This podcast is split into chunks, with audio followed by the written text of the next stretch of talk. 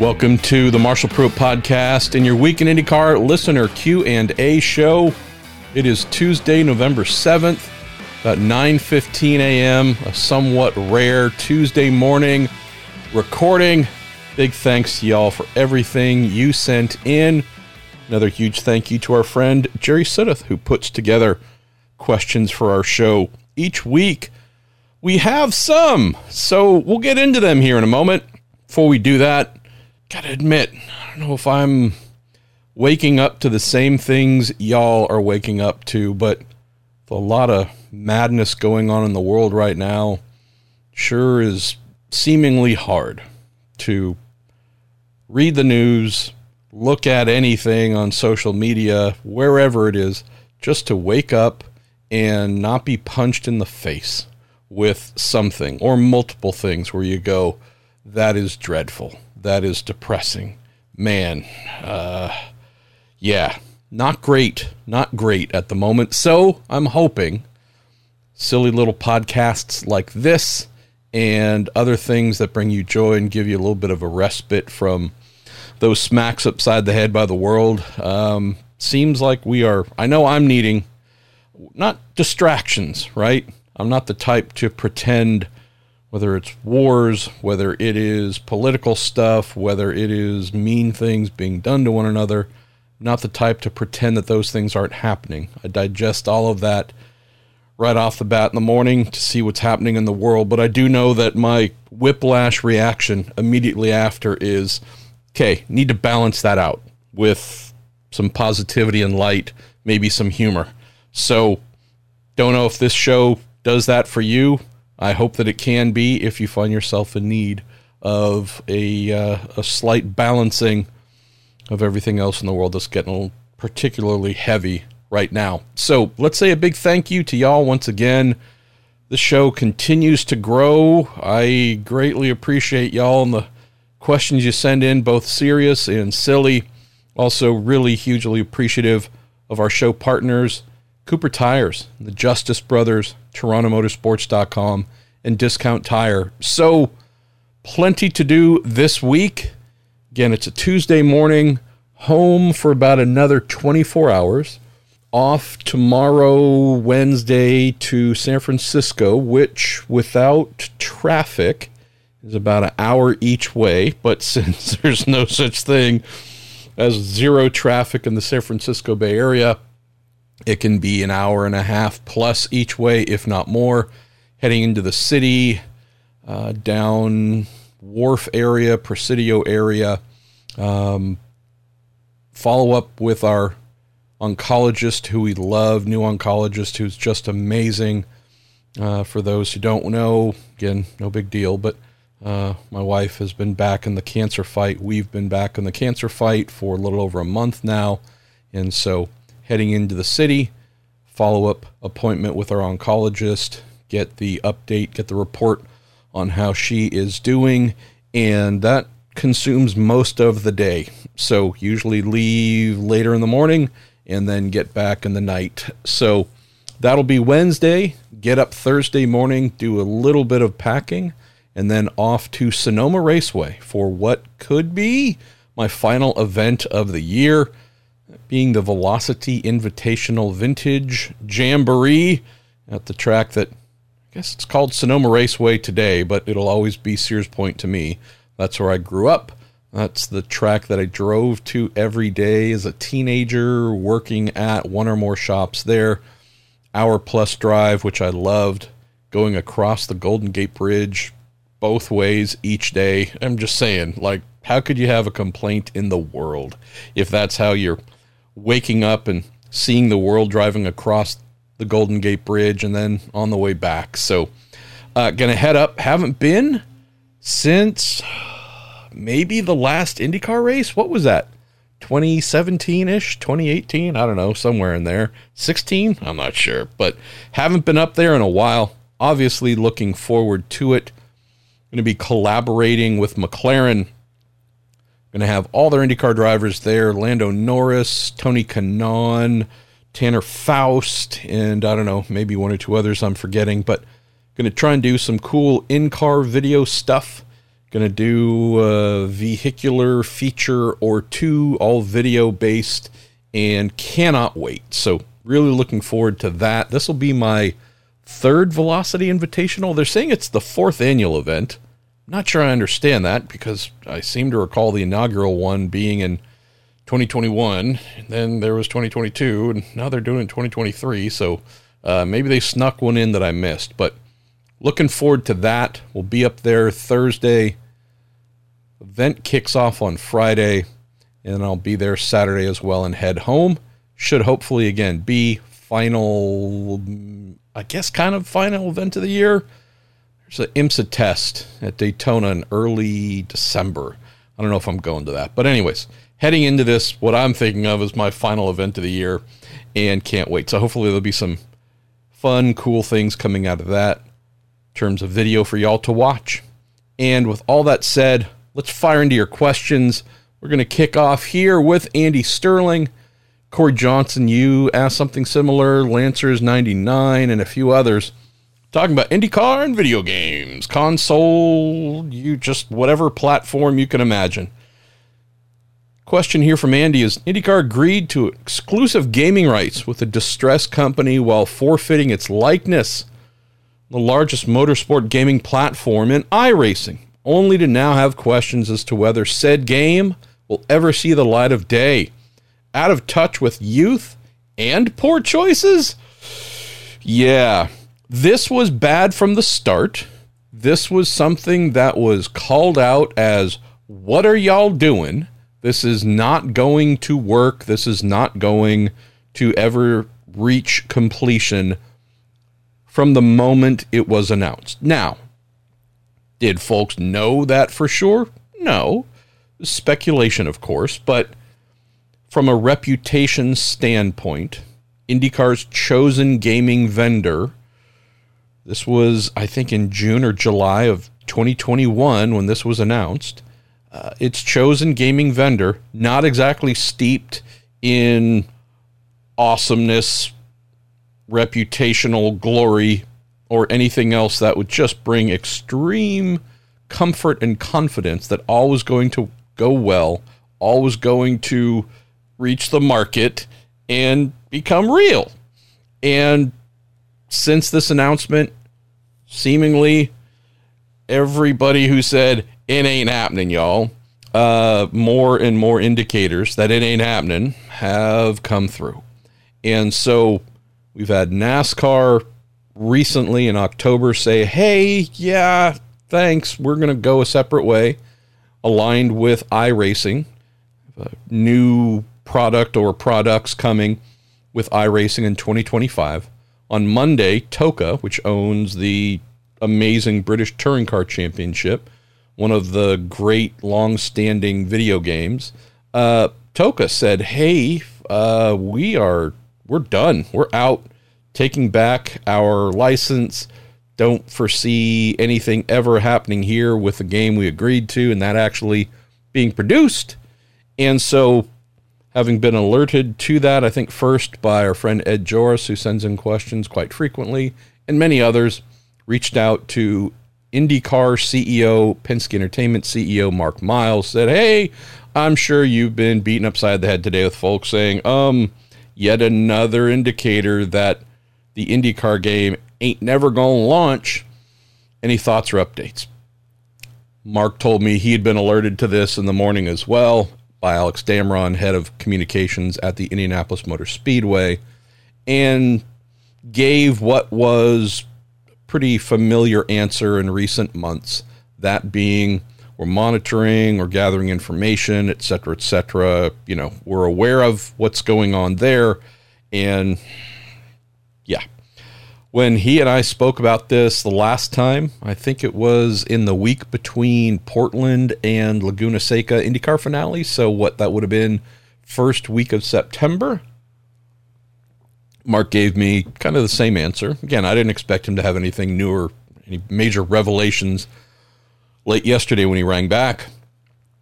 Did say, though, hey, a couple months ago when we spoke about this, I asked for a timeline on when IndyCar would make a decision, and he said by the end of the year. I asked, has that changed? or is that still in place in light of this latest development? Things that would all just fall in the, the category of no confidence, right? And he said no. Um, nothing has been pushed back timeline wise to make a decision.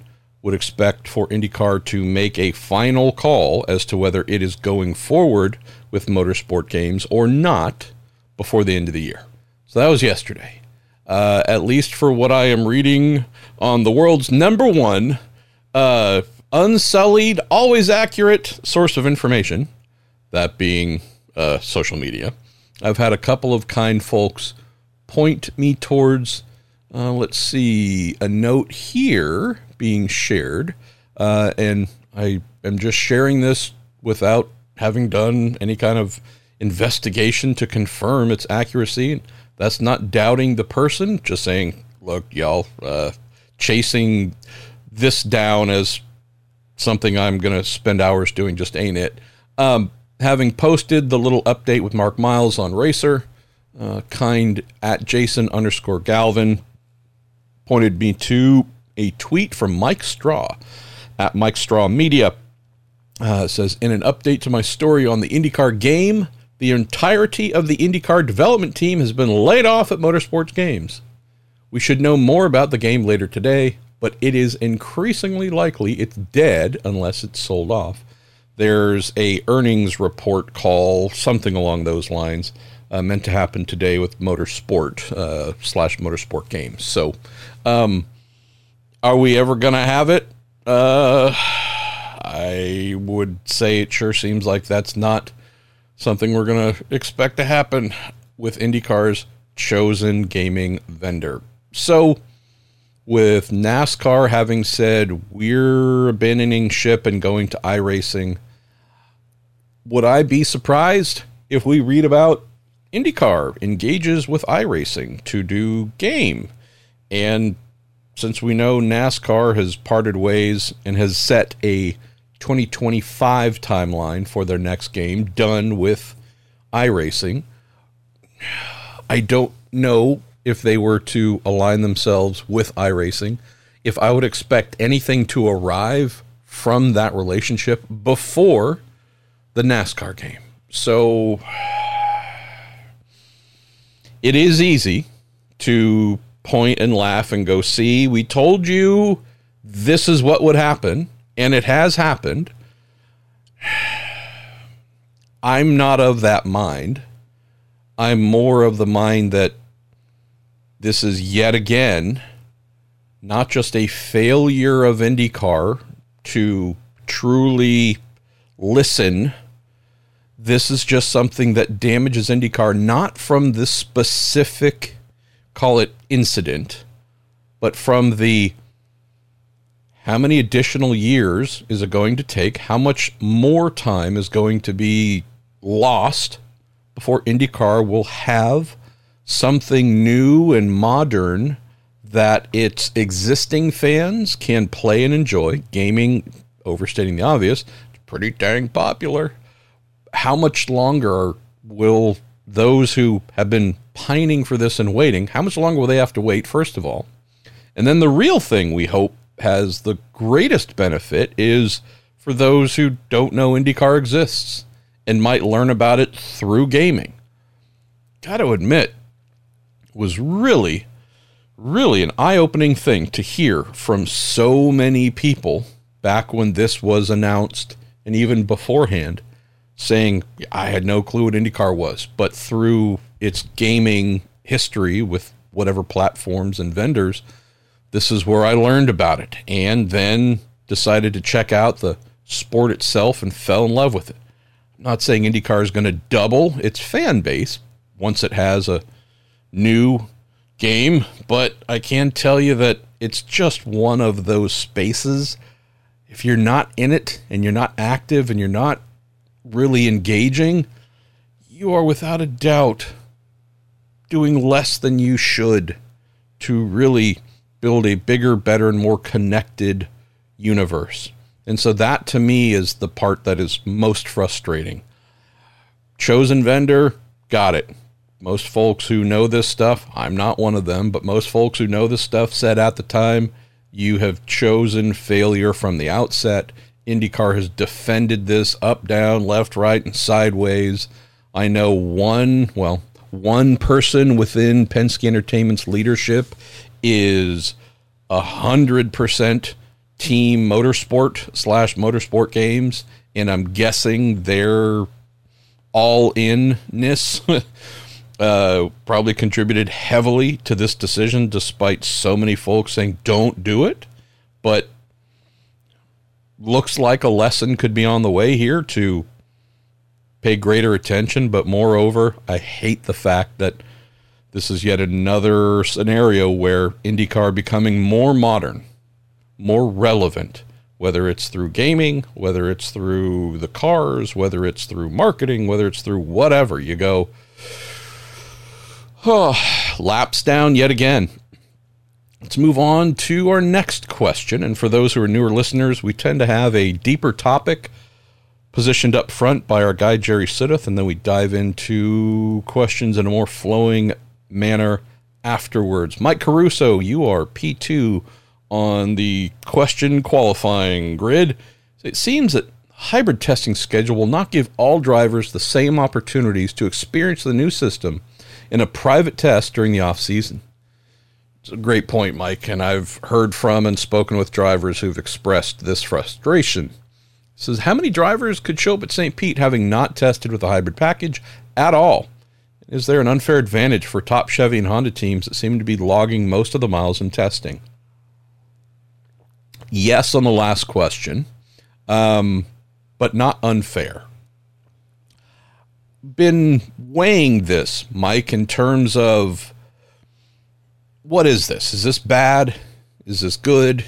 Is this neutral in terms of the Penske's, Andretti's, McLarens, and Ganassi's have done all of the hybrid testing on behalf of their manufacturer, be it Chevy or Honda. Uh, the way it has been pretty much forever in this modern era. So, since 2012, Chevy and Honda have chosen their testing teams for whatever it is. And that's who they go and do whatever testing with, whether it's engine test, aerodynamic tests, in this case, hybrid engine package testing. That's the way it's been. Is that fair?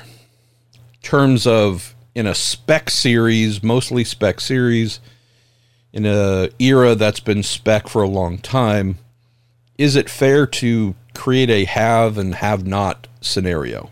where the Ed Carpenter racings, Meyershank racings, and so on aren't getting out doing hybrid testing for the manufacturers. It's hard to say no to that, but there's also a merit based element to this as well. Last thing here to consider is also quality.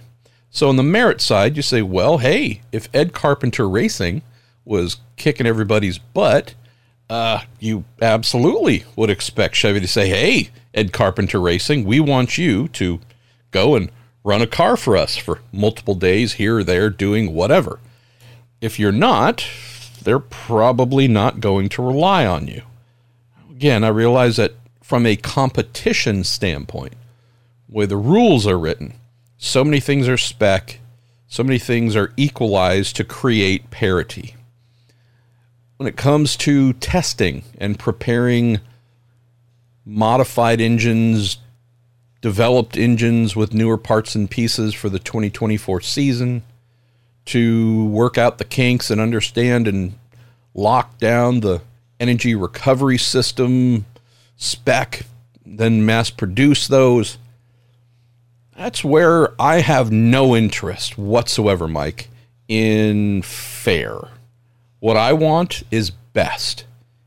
If I am Chevy, I want my two best teams, maybe three, if there are three that are truly kind of on par with one another.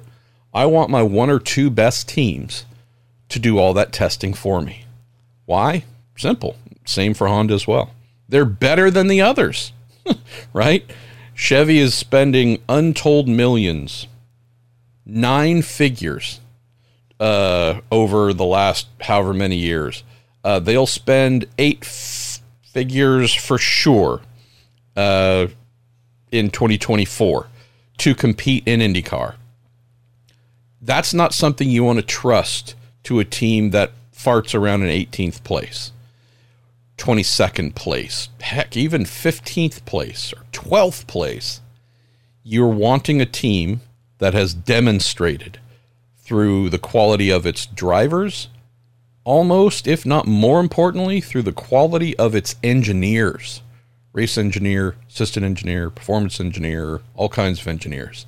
That they are professors of excellence know everything, learn everything, go about things the best possible way as a package to return the greatest quality of information to Chevrolet.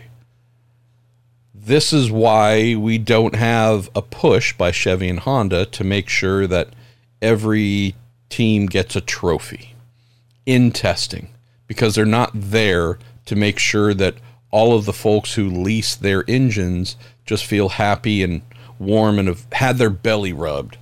What they're wanting to do is beat their rival.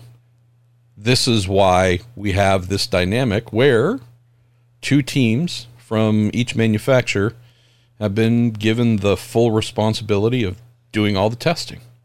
And knowing the bigger picture here, that this is about studying, preparing, making the best possible scenario for yourself to go out and win big races and the championship next season. You're not going to rely on a team that either has drivers who are inferior to the best or race engineers who are second tier, third tier compared to the best to then get less than amazing feedback, data, and so on to develop your overall hybrid engine package. So that's why I don't see this as an unfair advantage because you have to take this out of the context of 17 race, whatever, full season competition. If we look, though, at what happens when we get into that full season, go to St. Pete, without a doubt, there will be drivers. Scott Dixon's one of them, Will Powers another who've done a heck of a bunch of the hybrid testing. Granted, those two maybe more of those big miles completed early, right? So, would have there been developments on the engine side for both brands and tweaks and adjustments and improvements to the energy recovery systems? Yes. So, maybe they don't have a mass of miles in the final final spec for 2024. But they will at least have a lot of mileage and have a really good idea, really good understanding, Mike, of the entire package that they'll be driving. More so than Augustine Canapino or Stingray Robb or Devlin DeFrancesco or name some of the others who Rinus VeeKay, who just not been put to work by the manufacturers. There will be private testing once all of the teams receive their own energy recovery systems. Uh, still need to work out with IndyCar what the testing plan is going to be, right? It's going to be, it should be a little bit more than usual um, so that they can go wherever they end up going and learn on their own. So this isn't a case and shouldn't be a case where there any drivers getting to St. Pete having not uh, driven a 2024 spec hybrid IndyCar. That should not happen at all. There's no reason I can think of for that to happen. Um, the exact testing plan, though, how many days of testing will be allowed, I still need to get that part mapped out by IndyCar and also the exact delivery time. I know that there's been a stated goal of trying to get one system to each team by December. I mean, that's only a couple weeks away, but more to follow on this. Um, but stuff like this, just keep in mind this testing that's going on has nothing to do with making sure that a midfield or tail end team is in great shape. It's about Chevy trying to beat the heck out of Honda and vice versa and using the best and sharpest tools to accomplish that. Uh, Peter Carlson, how are you doing, Peter? You got a bunch of great questions here. Uh, will the Romain Grosjean and Juncos Hollinger Racing quote marriage make it to the halfway mark of the 2024 season before things get really ugly there too? I do. Uh, I, I think we not only make it to the halfway mark, I'm going to go out on a limb of positivity here and say that this relationship turns out to be the most amazing and surprising thing that none of us would have thought would have worked. Why? Because they know going in that they have the potential for a nuclear explosion. We know for sure this is something that Ricardo's aware of, Romain is aware of. I would also say, I think Romain is fully aware of the fact that came in with Dale Coyne Racing did some really good and impressive things with a midfield team as a rookie. Got a call to come and join one of IndyCar's biggest teams, one of the traditional big three, as it's been called for a couple decades. That being Andretti Autosport, now Andretti Global, along with Chip Ganassi Racing and Team Penske. Got the call to join one of the big three. Got there and didn't really go well, right? Finished 13th in the championship two years in a row. Uh, there was great potential, and that potential was never fully realized. It also had a lot of blowups, a lot of small nuclear bombs went off. We know that the things that failed there weren't entirely vehicular, right? There's certainly some car problems, chassis issues, other things that derailed Romain more often than anyone let on. But when we look back at that time, we can say that more than any other reason, interpersonal items kept both sides from getting the most of the relationship and ultimately brought an end to it sooner than anyone anticipated. Romain knows he's headed to Juncos Hollinger Racing, a team with great potential, but one that is below Dale Coyne Racing, not by much, but below, and certainly well behind Andretti Autosport. He is fully aware that in three to four years, he has slid back a decent amount. There are not many other places to go below Juncos Hollinger Racing. And I'm not saying critical things of Hunk. I think the Juncos Hollinger Racing team did amazing last season, and I think they're going to do amazing next season. Just looking at where they were team wise, uh, flirting with Shank, flirting with uh, Carpenter, and Foyt for kind of bottom of the field type stuff. So this is not a scenario where he can allow things to get bad and go really, really sideways because there are not too many steps left below Juncos to go. And if you are going backwards, seemingly, after being with one of the big three teams and you're landing well behind one of the big three, you have to know that you are facing one of your final shots, at least in IndyCar. So I take all that. I know maybe this is a little bit deeper than desired since you've got three questions or three or four items here, but I think this survives because of the awareness. Romain knows he has to make this work. If it doesn't work here, there's no one else I can think of that's going to call and say, Come drive my car this is his last shot with a decent team. I think the knowledge of that ahead of time, Ricardo also knowing that, hey, we screwed up more than once with Callum Ilott.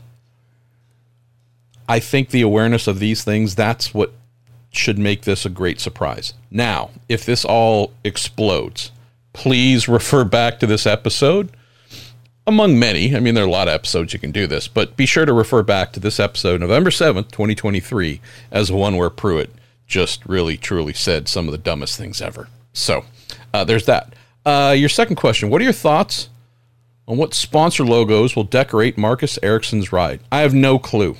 Genuinely have no clue on that one. And I have invested no time to inquire or investigate. So, uh, yeah, I got nothing for you here, Mark. Uh, for Marcus, Peter.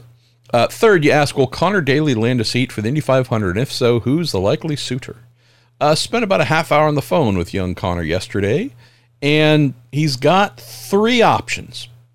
And he asked to keep those options quiet. Uh, so I'll do that. But I mean, if you were to look at the teams with extra cars likely for the Indy 500, uh, Foyt running a third wouldn't be a crazy idea. Dreyer & Reinbold running, I guess, a normal car, not so much an extra, but that's where they tend to show up. Uh, could Juncos Hollinger do a third potentially? Dale Coyne a third potentially. Rahal. Um, I assume Andretti will be running Marco Andretti again, but by chance, if he chooses not to, do they run an extra car or an extra extra car? Talk about Abel Motorsports and what they're hoping to do. Uh, it seems like there's a half dozen ish options out there. So it's great to hear from Connor that it sounds like there's potentially three uh, for him to consider. And he was very, very confident he will be in a car for the 500. So that is what makes me happiest of all. And then finally, you say, uh, last but not least, all the best to your wife, Chabrel. Thank you, Peter. Appreciate your uh, thoughtful, multi point uh, questions and also the kind close. Uh, Chuck Obendorf, we're sticking with our guy, Canorius Daly. Any teams talking to Connor or has his time come to move on? Um, the other, the deeper, longer part of the conversation with Connor was on that very topic, Chuck. And he made his IndyCar debut in what, 2013 at the Indy 500 with AJ Foyt so we're talking 10 years. And he's had a couple of full seasons here or there, rarely in great opportunities. But I know I feel like he's been fighting for this long enough, and it just hasn't panned out the way that he wants. I know that him doing the Indy 500 means a lot, obviously, so I think he will continue trying to do that for many years to come. NASCAR, though, is really where he wants to make a fresh investment of time and energy and see if he can turn some of the select races he's done into a more consistent career path. Could he find a full season ride in trucks or Xfinity or something like that and really try and give that a go? So that is something, Chuck, that, yeah, um, he really wants to do and is seeing similar things of like, okay, there's nothing full season, even part time right now that's available in IndyCar for him. So maybe it is time to look for a new career path. Uh, you ask also, what about Santino Ferrucci? He had the Foyt's best Indy 500 many years. Indeed, finished third there, Chuck. Saying inquiring minds want to know. Also, sweet too. Say prayers to you and Chabrel to keep up the good fight. Thank you, Chuck. Uh, yeah, interviewed Larry Foyt about two weeks ago. I'm hoping to get a call from Larry today, which would then make it easy for me to publish that interview. Um, in that interview, said they definitely want to continue with Santino. Having to figure out the the money side right? Get the finances for the car all sorted out, but there is absolute desire, without a doubt, to continue with Santino. And the clear goal is to do that full time. Had heard there was a consideration of part time, not because of anything Santino's done wrong, but more of a if we're unable to find the full budget for the full season, could we need to look at doing a split routine with Santino in for the ovals and who knows if he'd do any other road courses, but basically have someone pay to do the road and street courses while Santino uh, is quote you know our chosen driver and the one that we go do the ovals with. So that is something Larry said is a fallback plan, not one they want to really have to think about. It's there though if needed for them to pursue that, but they're trying first and foremost to cover off the full season budget for that number 14 AJ Foyt Racing Chevy so they can have Santino the whole of 2024. Uh, Eric Franklin, you say, what does the, the first, quote, Indy 500 car, car, car count article? Let me try that again, and I'll use uh, my ability to read words and enunciate. Eric Franklin asks, when does the first Indy 500 car count article get written? Seems like there will be bumping this year. Next year. Do you ever foresee a car count that might lead to bumping at other races? Pit lanes are getting a little tight in a few spots.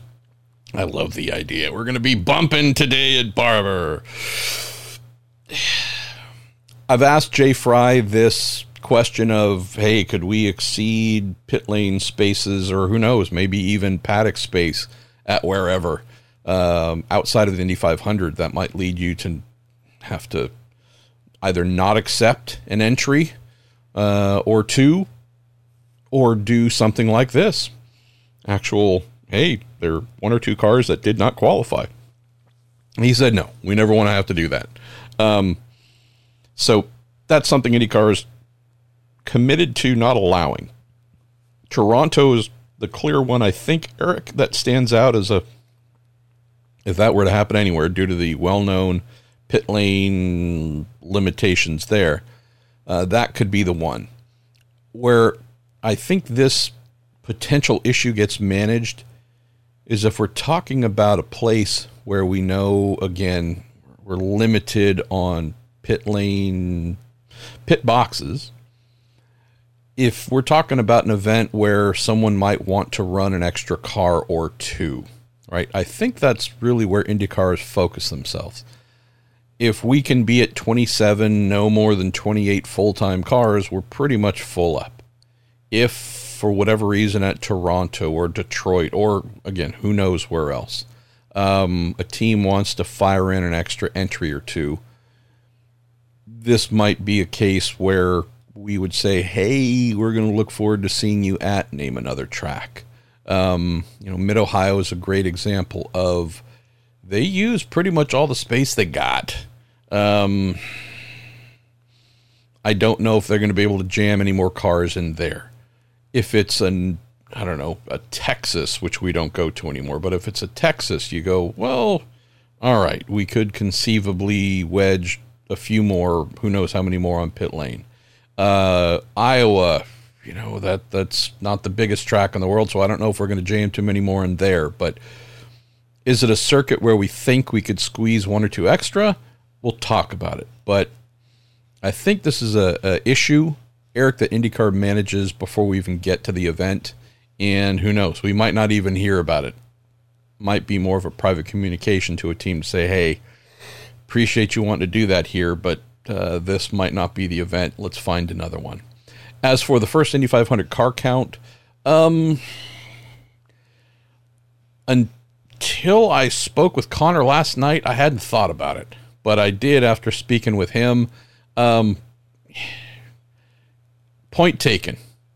I should get my ass to work, Eric. So hopefully soon. Uh, why don't we move on to Jeremiah S C H N MP? Any dark horse names in the running for Dale Coyne Racing like Palou was? I don't know if it's dark horse, Formula Two championship leader. There's only one event left. Uh, Theo Pourchaire is one that I know Last year, I'd heard he was interested in IndyCar, and I think had mentioned his name in a silly season piece. Then had a couple of folks tell me, "No, totally wrong. Whatever, idiot." Okay, Granted, I get those responses with everything, so it's kind of the norm. But um, he did tell RACER's Chris Medland that yes, he is indeed uh, interested in IndyCar, and although Dale didn't say his name when we recently spoke for an article, um, he said enough things to make it fairly clear he's one of the candidates that they were considering. Um, that's maybe the only one that jumps out to fit that uh, dark horse theme, Jeremiah. And granted, a guy leading the F2 championship, not exactly a where did he come from type guy, but would say, unless you are a real fan of F1 and F2, might not be a name you're familiar with just because he has no profile over here whatsoever. So, yeah, uh, that's the one. Uh, Jordan Darwin say MP first, you and your wife. You say so. What are Simon Pagenaud's 2024 prospects?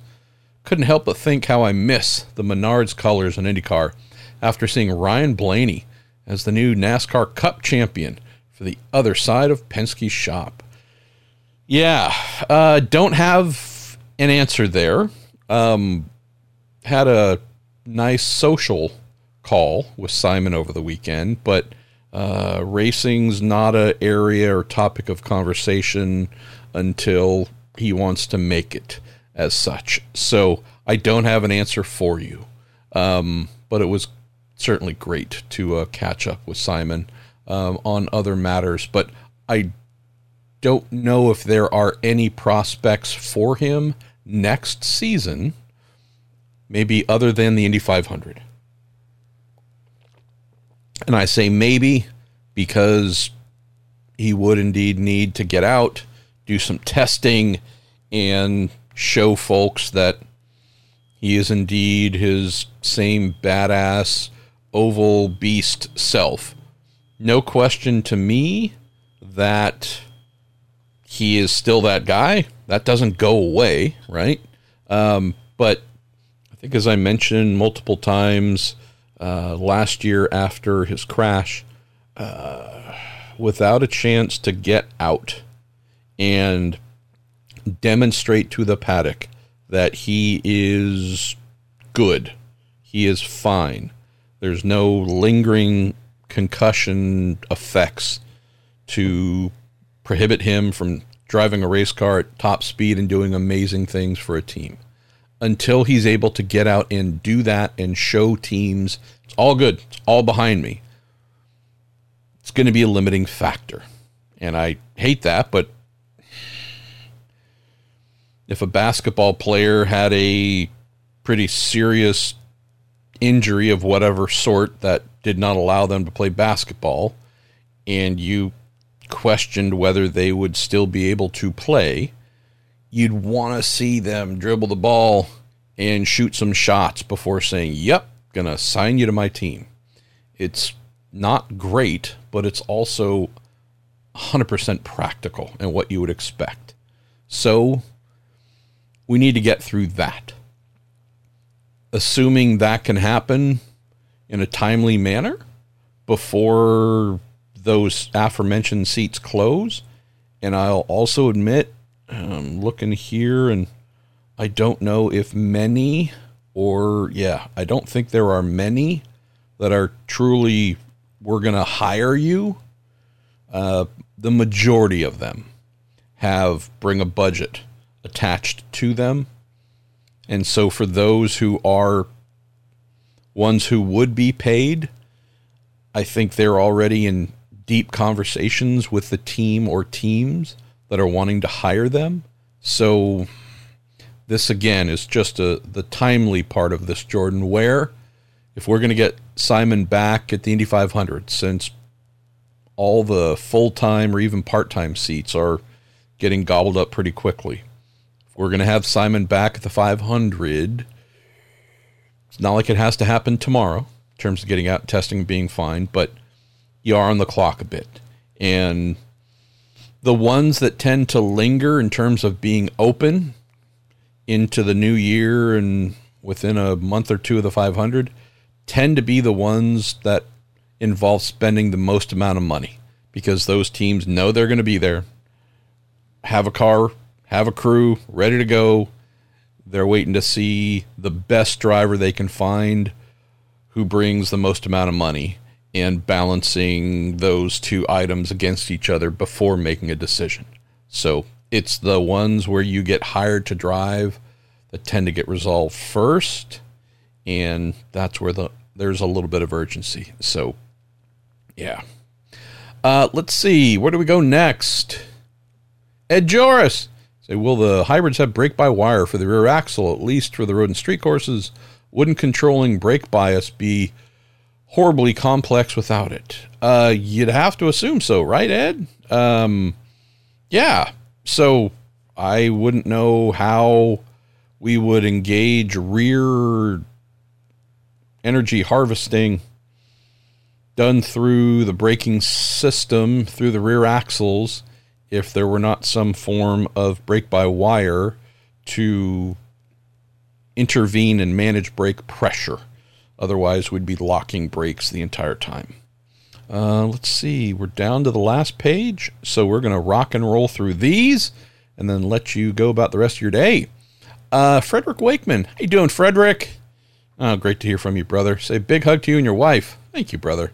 Say I hope you succeed in fighting the cancer. Oh, we're going to. Uh, we have we have beaten it multiple times in the past, and we will win this one as well. Say you recently had your first six month checkup, but haven't heard from a doctor yet. But focus on what is fun. Indy looks to be a good lineup and a top 10 where almost anyone can take the top position next year. Which years are comparable, or is it perhaps next year being the best year ever?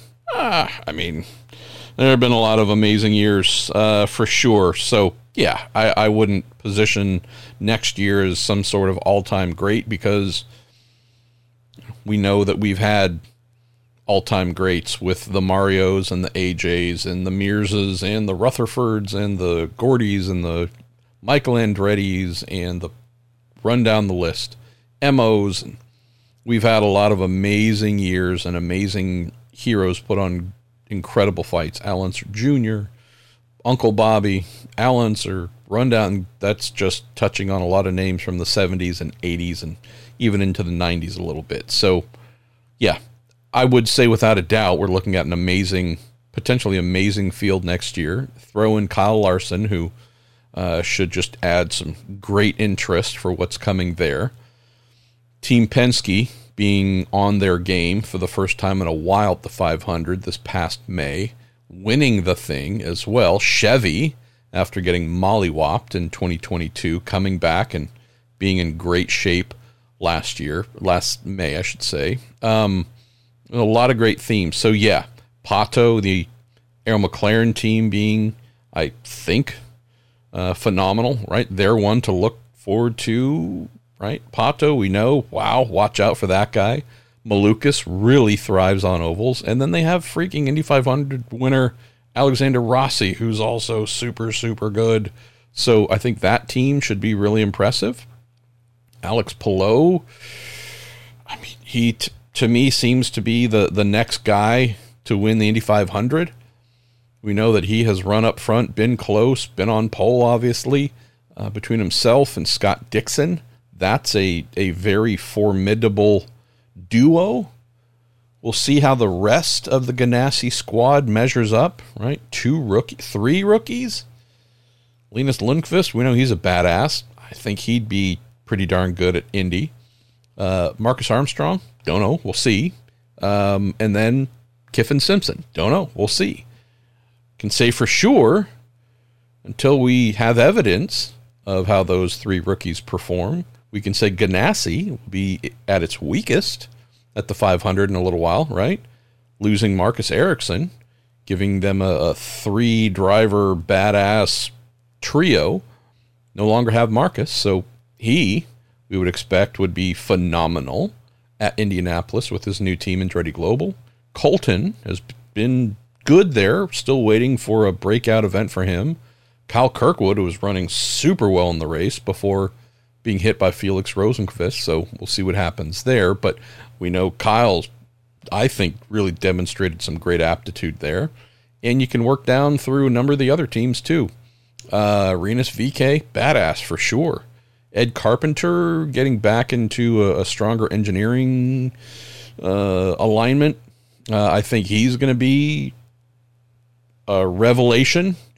Uh, we haven't seen the baddest of badass side of Ed for a little while on Oval, so I think we're going to see that again. Christian Rasmussen, that kid's a monster. Can't wait. Run down the list. To your point, there's a lot of teams you go, hey, this is going to be fun. This is really going to be fun. So I'm with you. I think picking a winner is going to be very hard. I think where I mentioned Palou looks like the person next on the winners list would also throw our guy Scotty McLaughlin in there. Uh, Will Power, I'm hoping, has a great rebound of a season. Um, run down the list, Frederick, and it it's silly. So I'm with you. I love it. Can't wait to get there. Uh, Swinglish ish at Swinglish ish. Hey Marshall, do you ever see IndyCar reducing the number of practice sessions like NASCAR has? Say if the series runs into hard times economically, would the teams ever agree to this, or is practice too important to get rid of? Uh, too important to get rid of. Already have complaints from teams wanting more, or have had complaints of teams wanting more practice time. Uh, they pay a pretty steep price for an annual engine lease for each entry and annual tire lease for each entry.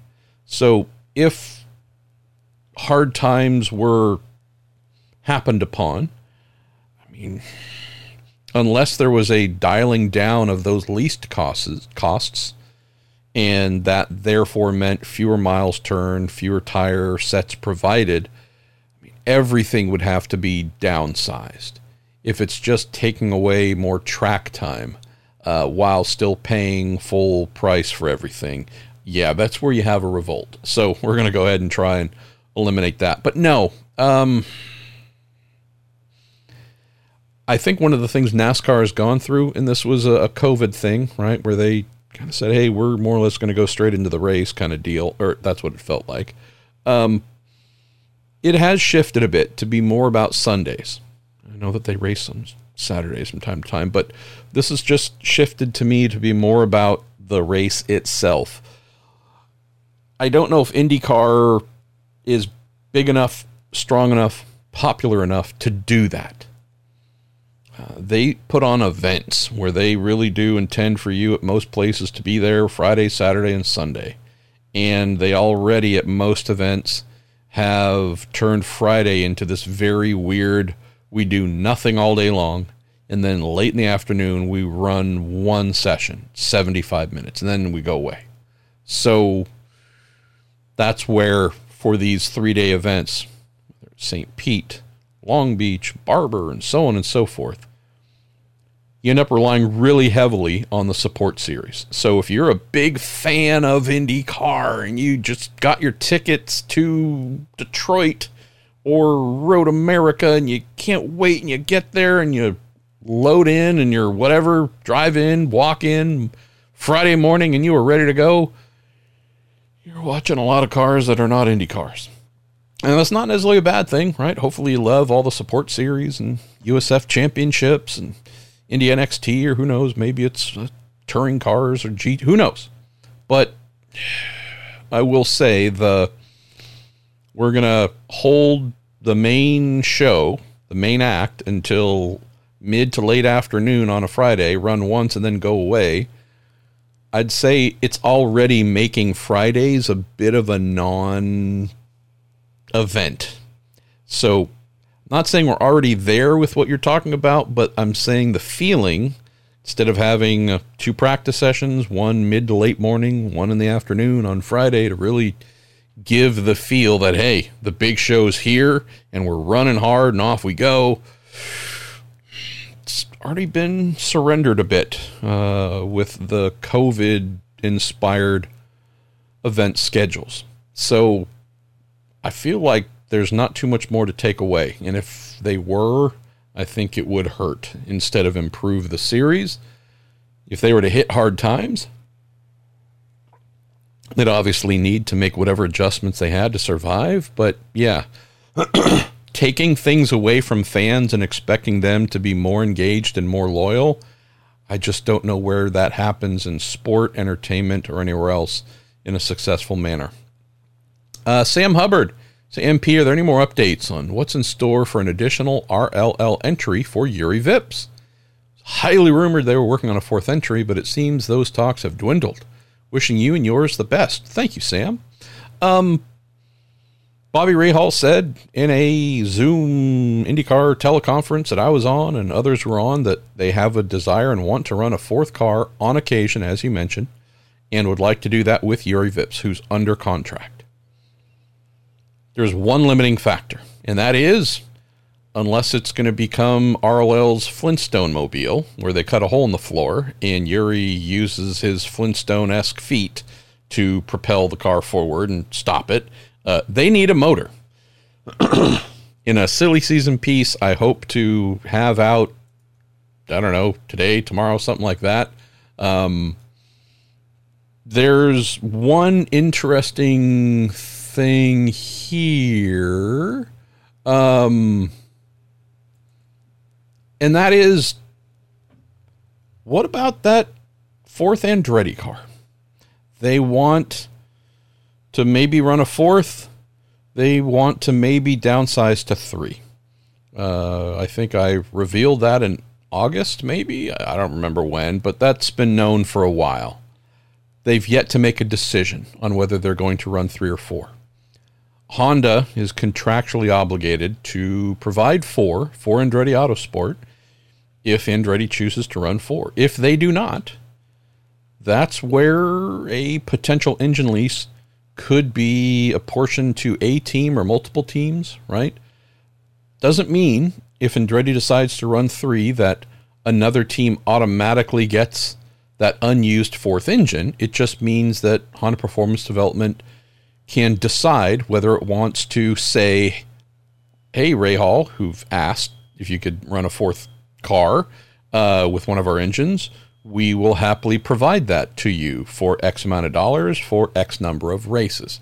Not talking Indy 500, just talking elsewhere. Um, or hey, Dale Coyne, you might want to run some extra stuff, and hey, here's a motor to use for those races. Really, truly comes down to is there an engine? Prior to Ganassi choosing to run a fifth car full season for our guy Kyffin Simpson, there was kind of a floating motor that could be made available. When they went to five, which was known to be a possibility, but really did not seem like a high probability, it was a bit of a surprise here for sure, Sam. Of oh, you are, oh, oh you are, and I know we're talking about RLL hoping to get one. Well, then why would Ganassi just get one because they decided to run a somewhat unheralded rookie? Well, there are perks to being the champ. okay, there are perks to being Honda's best team. So that's why they get the the extra motor that really no one thought was going to be needed. That now makes a RLL running a fourth or Coyne maybe running a third someplace. Who knows? Um, we are on Andretti three or four watch. And if it's three, possibilities are there. If it's four, ain't happening. Um, as for Vips, yeah, uh, I have a feeling that kid will be driving a car for RLL in 2025, whether it is in the 15 car, Graham Rahal's, or Christian Lundgaard's in the 45. Um, we'll have to see. Uh, Andrew Miller, you say, presume Penske Entertainment doesn't, quote, poach sponsors, but Sonsio shifting to the Indy Grand Prix and no announcements about what Road America's IndyCar race sponsor is going forward doesn't seem great. Um, well, I guess keep in mind that Sonsio was Penske's sponsor, came to them first, or if they went and found them. Again, I'm not, I wouldn't know how the relationship was forged, but this is a sponsor seen on their cars first uh, before we saw them become an event sponsor. So my guess is uh, this is probably a sponsor placed with the event compared to Road America going and signing a independent Sonsio deal themselves. Sonsio being car care products and services, something like that. Um, you also say, "I'm hoping the uh, hoping for the the Culver's Wisconsin Wisconsin triple header next year, serving as a title sponsor for both Road America and Milwaukee, with a bonus if a driver can win it, Elkhart and Milwaukee. A million if they can win two out of the three, 10 million if they run the table. So I've got that problem handled.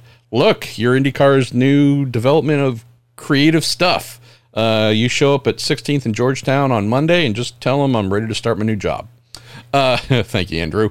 Uh, let's see, Ryan Terpstra, as we wind down here, our guy Ryan says, So, Josef Newgarden must tattoo Ryan Blaney's face on his thigh.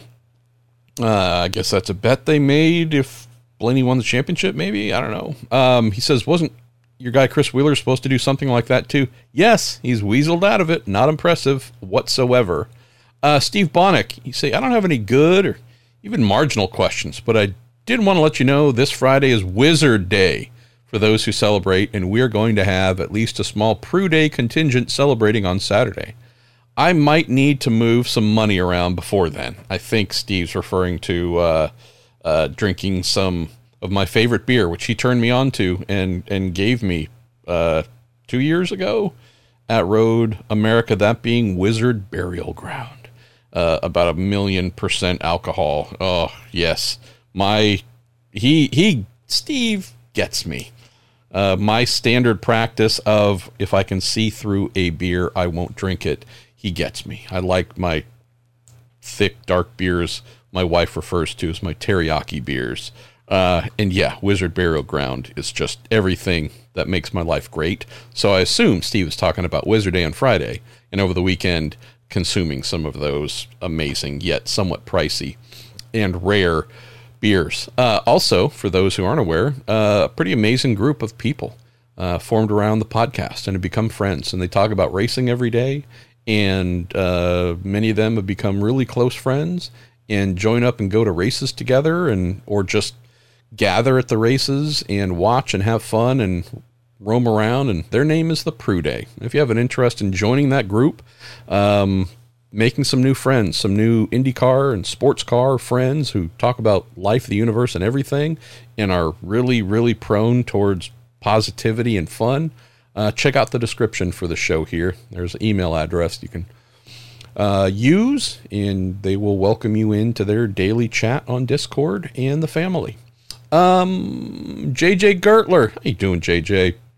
You say when a car has been tubbed, aka destroyed, and the carbon fiber fixes, well, when a car is tubbed, that means it's been killed, just as a little nomenclature thing. So, uh, saying the car was tubbed means you killed the tub. Uh, but let's just go with an example of it not being tubbed and destroyed. Uh, and the carbon fiber fixes are done by a team. Uh, how do they test the monocoque to understand how stiff it is and how it is likely to behave? Or do they only find out once it's on the track? Um, if it's a mostly cosmetic thing, right? Maybe went over, drove over something that put a dent in the tub. Um, that's something a team could do most likely in terms of carbon fiber repair. But if it's something where it's like, hey, this thing took a big hit, something cracked, something broke, was torn out, um, this is where the car is sent to not many, but could be a Dallara for repairs could be Aerodines, another one in and around Indy, um, where this is done by folks who uh, are top tier, crazy level professionals, and you know you're going to get back a car that is just as able as it was before that big whatever damage that was done. Um, you do a, a torsion test where these things will get benchmarked when they're brand new, and the traditional way of doing this is you will mount, usually it's the, the back of the car, right? Back of the car to a fixture um, that holds it rigid in the air, and you will then twist it. You will mount a, a twisting apparatus at the front and measure how much the tub twists, how much it deflects based on the amount of load that you place on it. So it is treating the car like a spring and twisting it, not compressing it front to back, but twisting it to see how much it deflects over a specific distance quarter inch, inch, whatever it might be. Uh, and this applies going back a really long time to aluminum tubs, aluminum honeycomb tubs, uh, steel, and then again up through composites into carbon fiber. Um, that's how they'll do that. And this is something that gets done on a semi decent basis. Uh, not once a week, once a month, but this is done usually at least once a year, if not more, with each chassis because this is a way to measure its its worthiness over its lifespan. And is this thing flexing more? Is it flexing now to a degree that is in a range where you go, okay, uh, it might be time to retire this. Granted, we do have some chassis, not many, but some original 2012 Dallara DW12s still in action. So, yeah, uh, a well built carbon fiber tub would not necessarily become kind of a wet noodle over time, but this is something that teams would say monitor in a pretty decent frequency uh, because you do not want to run a car that is twisting and flexing because uh, not only will the handling be very poor, aerodynamics will be very poor, and uh, it's really hard to overcome such a thing when the chassis itself has become a sagging spring. Uh, Zach Dean say since we're going to the off season, I have a different question. I've always wondered what generally happens to old race cars after they are retired. What does the team do with them? Uh, all depends. So frequently, you say, Welcome to the show car tour, and you'll find all kinds of older Indy cars. You'll even find uh, newer Indy cars, ones that have had, following JJ's question, ones that have been tubbed, ones that have been really truly beaten up beyond repair. they will get turned into show cars. And if they've had actual tub damage, that would be visible. You know, if they had some sort of crash, whatever it was, where you go, oh, tub is dead and it's in a visible area, there'll certainly be some cosmetic work done to pretty that up. Uh, but yeah, you often see them becoming show cars. Rarer scenario, they are sold and continue and I guess I'm limiting myself to IndyCar because obviously there are a lot of other cars you can buy and keep running without real issue. But since we are talking about an engine lease scenario, heck, even going back to like the CART IndyCar era of the 90s and early 2000s, Dario Franchitti, I've mentioned here before, has one of his Team Kool Green Renards. All he wants is to acquire a Honda 2.65 liter turbo V8 to put in the back of it and go drive it again. Honda's not making one available. Um, that's the issue here, where depending on the era of the car, we're sticking with Indy cars here, Zach. You could buy a retired Dallara DW12. Are you going to get a motor to run it? That's situation that's not going to happen right now. Could it happen in the future if they go to a new formula? Maybe. Um, the previous generation naturally aspirated V8 Indy cars, IRL cars, uh, have seen some of those in vintage racing, and those motors, not the Hondas at the end, where it was all spec Honda Performance Development V8s, but prior to that, uh, we had production based motors where they were built by a lot of independent tuners. Before we got into the full manufacturer side and everything is intellectual property that's being protected. You could have many different builders buy a short block kit, build it out, and go run it. That's what we did uh, back in the day in the IRL. And so not a surprise that some of those IRL cars are still out running around Some converted to road course racing. Saw, I think, 2002, 2003, someone had converted, I think it was a G Force IRL car with a Chevy Oldsmobile V8 in the back, doing road course racing with it. Keep in mind, the IRL didn't switch to a mixed oval and road racing calendar until 2005. So that was someone who truly was like, hey, uh, I'm going to modify this oval only uh, IndyCar uh, to do road racing, which I thought was pretty cool. But yeah, we don't see a ton of them, but there are some that do run. Uh, but this is all pre DW12.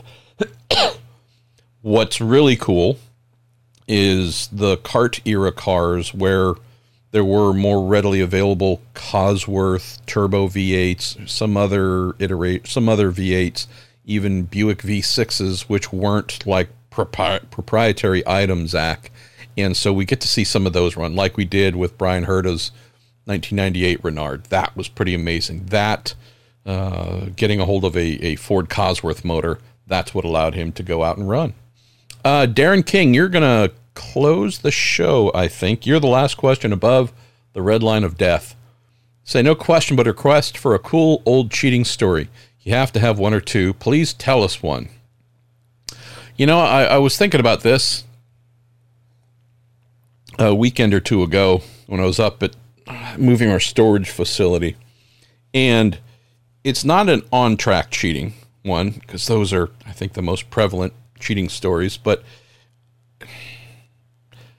it's an off track one, which I thought of when I saw the engine cover to the 1998 Dallara IR 97, I think it was called, whatever, uh, the first Dallara IndyCar chassis. Uh, and back with the Genoa Racing Indy Lights team, actually before that, Formula Atlantic team, then Indy Lights team, then we became a IndyCar slash IRL team, worked with worked for Genoa across those three team evolutions. The end of the 97 season, and we'd run Greg Ray, mostly funded by Greg and his family.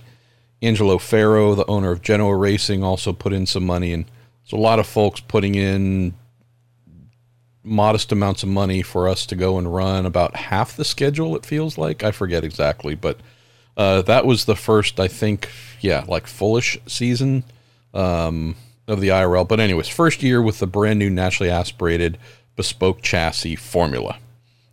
And so at the end of 97, Dallara had come up with a update package for the car's aero, and it was pretty decent, sizable update.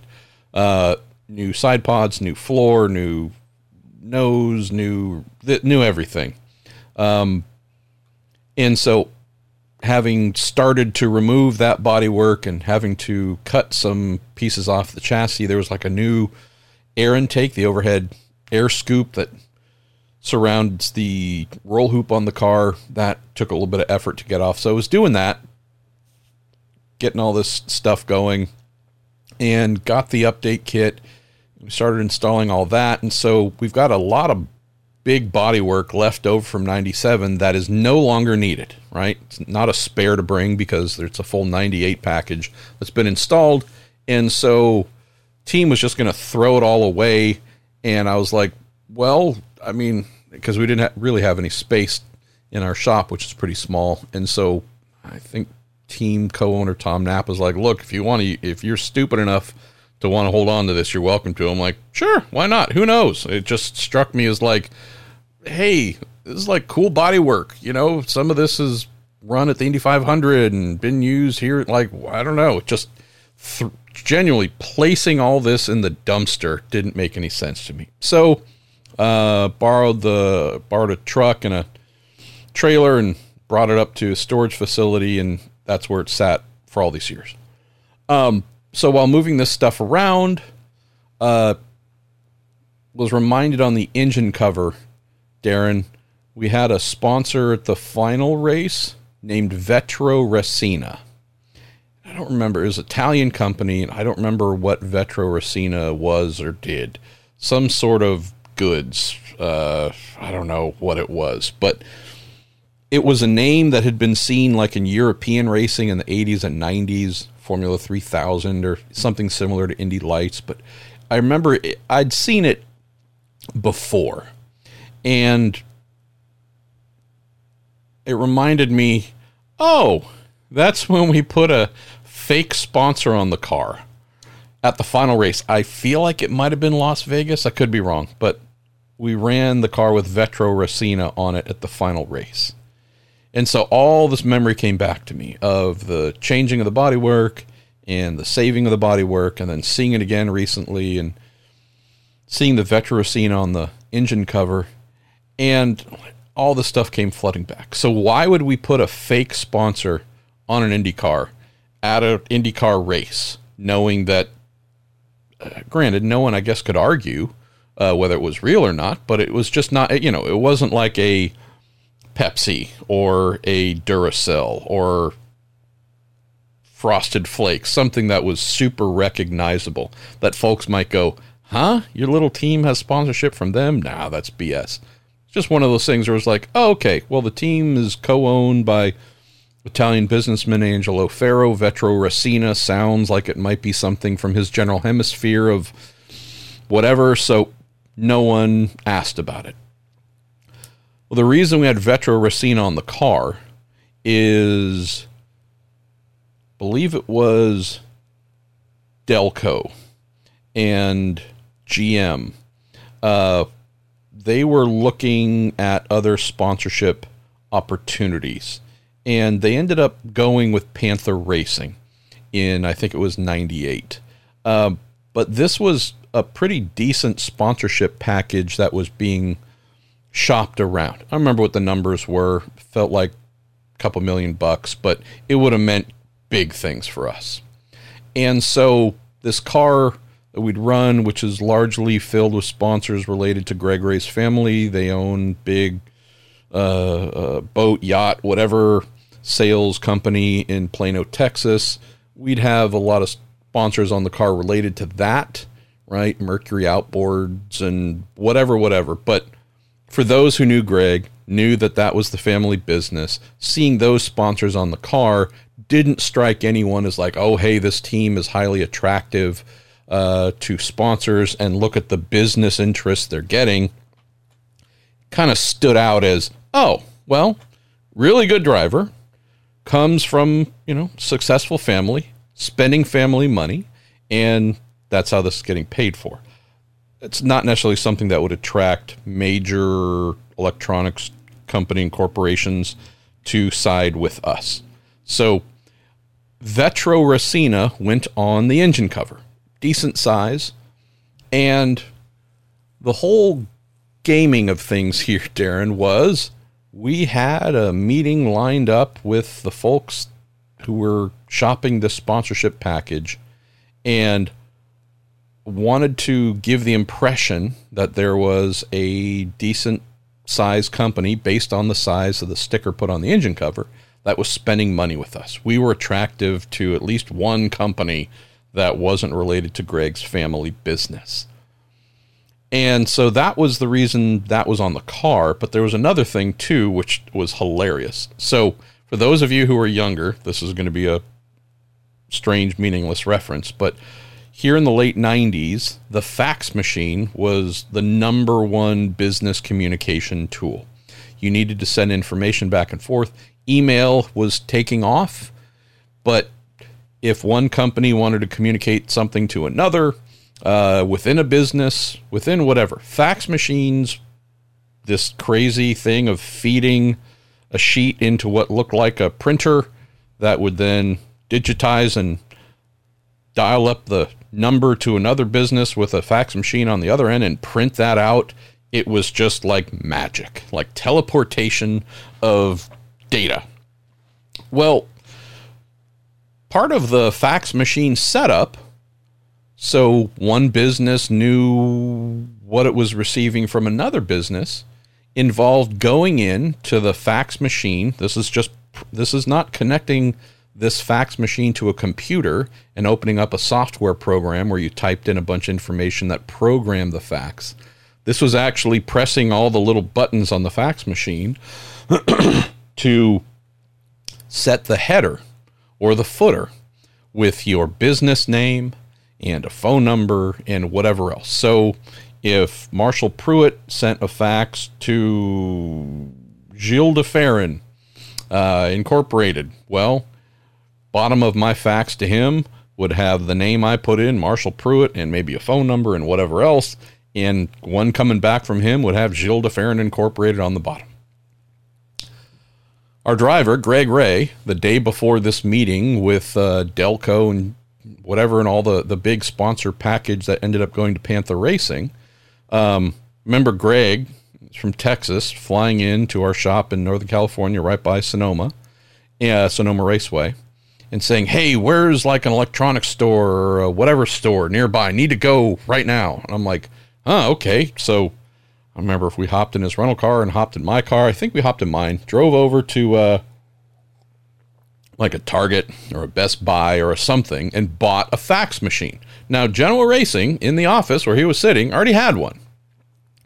Maybe it was a little bit old. Maybe it was, didn't have the ability for the programming that I mentioned. But didn't fully understand what Greg was after. But I, man, he was just hot to go right now and get a fax machine. So we went bought a fax machine, brought it back to the shop, went into one of the smaller offices there, I think my little office, and he cracked it open, turned it on, and starts typing away like mad. And I'm like, "What are you doing, Greg Ray?" And he said, "Well, I'm I'm programming in Vetro Resina." Like, what do you mean? Like, well, and then he explains the whole thing of like, well, you know, you can put in whatever info you want in the bottom and it automatically prints it out at the bottom of the fax. Like, okay, I guess I wasn't aware of that fact until mid to late 1997. Um, and so knowing that we had this presentation, dinner and presentation with Mike, I forget his name, he's since passed, or maybe it was Brad. I apologize. He's since passed. Really good guy. Um, knowing that we had this meeting with him the next day uh, in nearby Marin, um, Greg was like, "Well, uh, so we've had Vetro Resina on the car, and uh, I am programming Vetro Resina into this new fax, and I'm going to write a sponsorship commitment letter from Vetro Resina and fax it from this." new one. Now I remember why he bought the new one. This fax machine to Genoa's fax machine. And I think it was for like a million and a half. Um, and we're going to go and have this meeting, and uh, we're going to tell them that we've already got sponsorship, and this company is wanting to spend money with us, and that it can only help us because without it, I think we're looking a little raw and exposed as not really having a lot of convincing reasons to spend with us. And so that, uh, again, call it cheating. Um, that's what happened. Bought the fax machine, wrote the fake uh, sponsorship uh, letter from Vetro Resina, sent it, received it, and the sending, you know, three from three feet away, um, sent it, was received on the Genoa fax, uh, was then placed into whatever sponsor proposal, put in front of the gentleman, had a nice dinner. Um, I think it was the first time at dinner that I, I, was like assistant team manager and assistant race engineer and all kinds of assistant stuff at the time. Really small team, so we all did many roles. Um, I think it was the first time at that dinner where I had uh, bread with balsamic vinegar um, and oil. So yeah, I know that's a strange thing to stand out, but I was like, oh hey, this is good. But I sure can't get these two to mix very well. Um, and it was a really nice dinner, and uh, he seemed to bite on the hey, we've already got a million and a half lined up from a sponsor, and then obviously you know we bring some family money here, and you know with you pushing us over the edge. Uh, with your funding package, boy, we're going to go dominate. And uh, they ended up not going with us, which was sad for us. Not a surprise because we were tiny and a bunch of nobodies. But uh, yeah, so that might be a really truly alternate cheating story. It didn't end up working, nor should they, right? Uh, but yeah, I remember that. I'll put that in an autobiography one day, maybe, because it was just one of those like, man, of of of all the angles, I had never thought of the fake facts but not just you know anyone could type up a fake letter and send it via fax, but the actual going and buying a fax machine, putting in Vetro Resina's name and contact info in the automated footer or whatever that would print out so it looked 100% authentic. I'm like, man, this is some high level strategery here. Um, I think that's our show, y'all. Got a lot of questions that are similar. Kurt Pose, you got one here that isn't similar. Um, so you've covered how many junior open wheel drivers are turning to sports cars to get more seat time. Do you know of any that are trying to bolster their oval experience with other series? Do the limitations for that on the road Indy? Um, so wishing the best for y'all from a rainy Portland. Um, no, I do have a bit of a testing story or opinion column here to come soon, Kurt, on Racer. So that might be one to uh, to check out. Austin Taylor, Marshall, have you heard of any IndyCar teams going into NASCAR, NASCAR teams going into IndyCar? Uh, yeah, we know Michael Andretti is trying to get into NASCAR, if not already started that process. And we know that Rick Hendrick is teaming with Arrow McLaren next year, uh, or currently, but on track actual race. Their first will be next year with Kyle Larson. And we do know that uh, Mr. Hendrick seems to have a growing interest in IndyCar. So who knows if that could develop into something more than just one race in the future. All right, y'all, that's our show. Thank you, as always, for everything you sent in to our guy, Jerry Sudduth, for assembling them, and to our partners at Cooper Tires, the Justice Brothers, TorontoMotorsports.com, and Discount Tire. We'll speak to you very soon.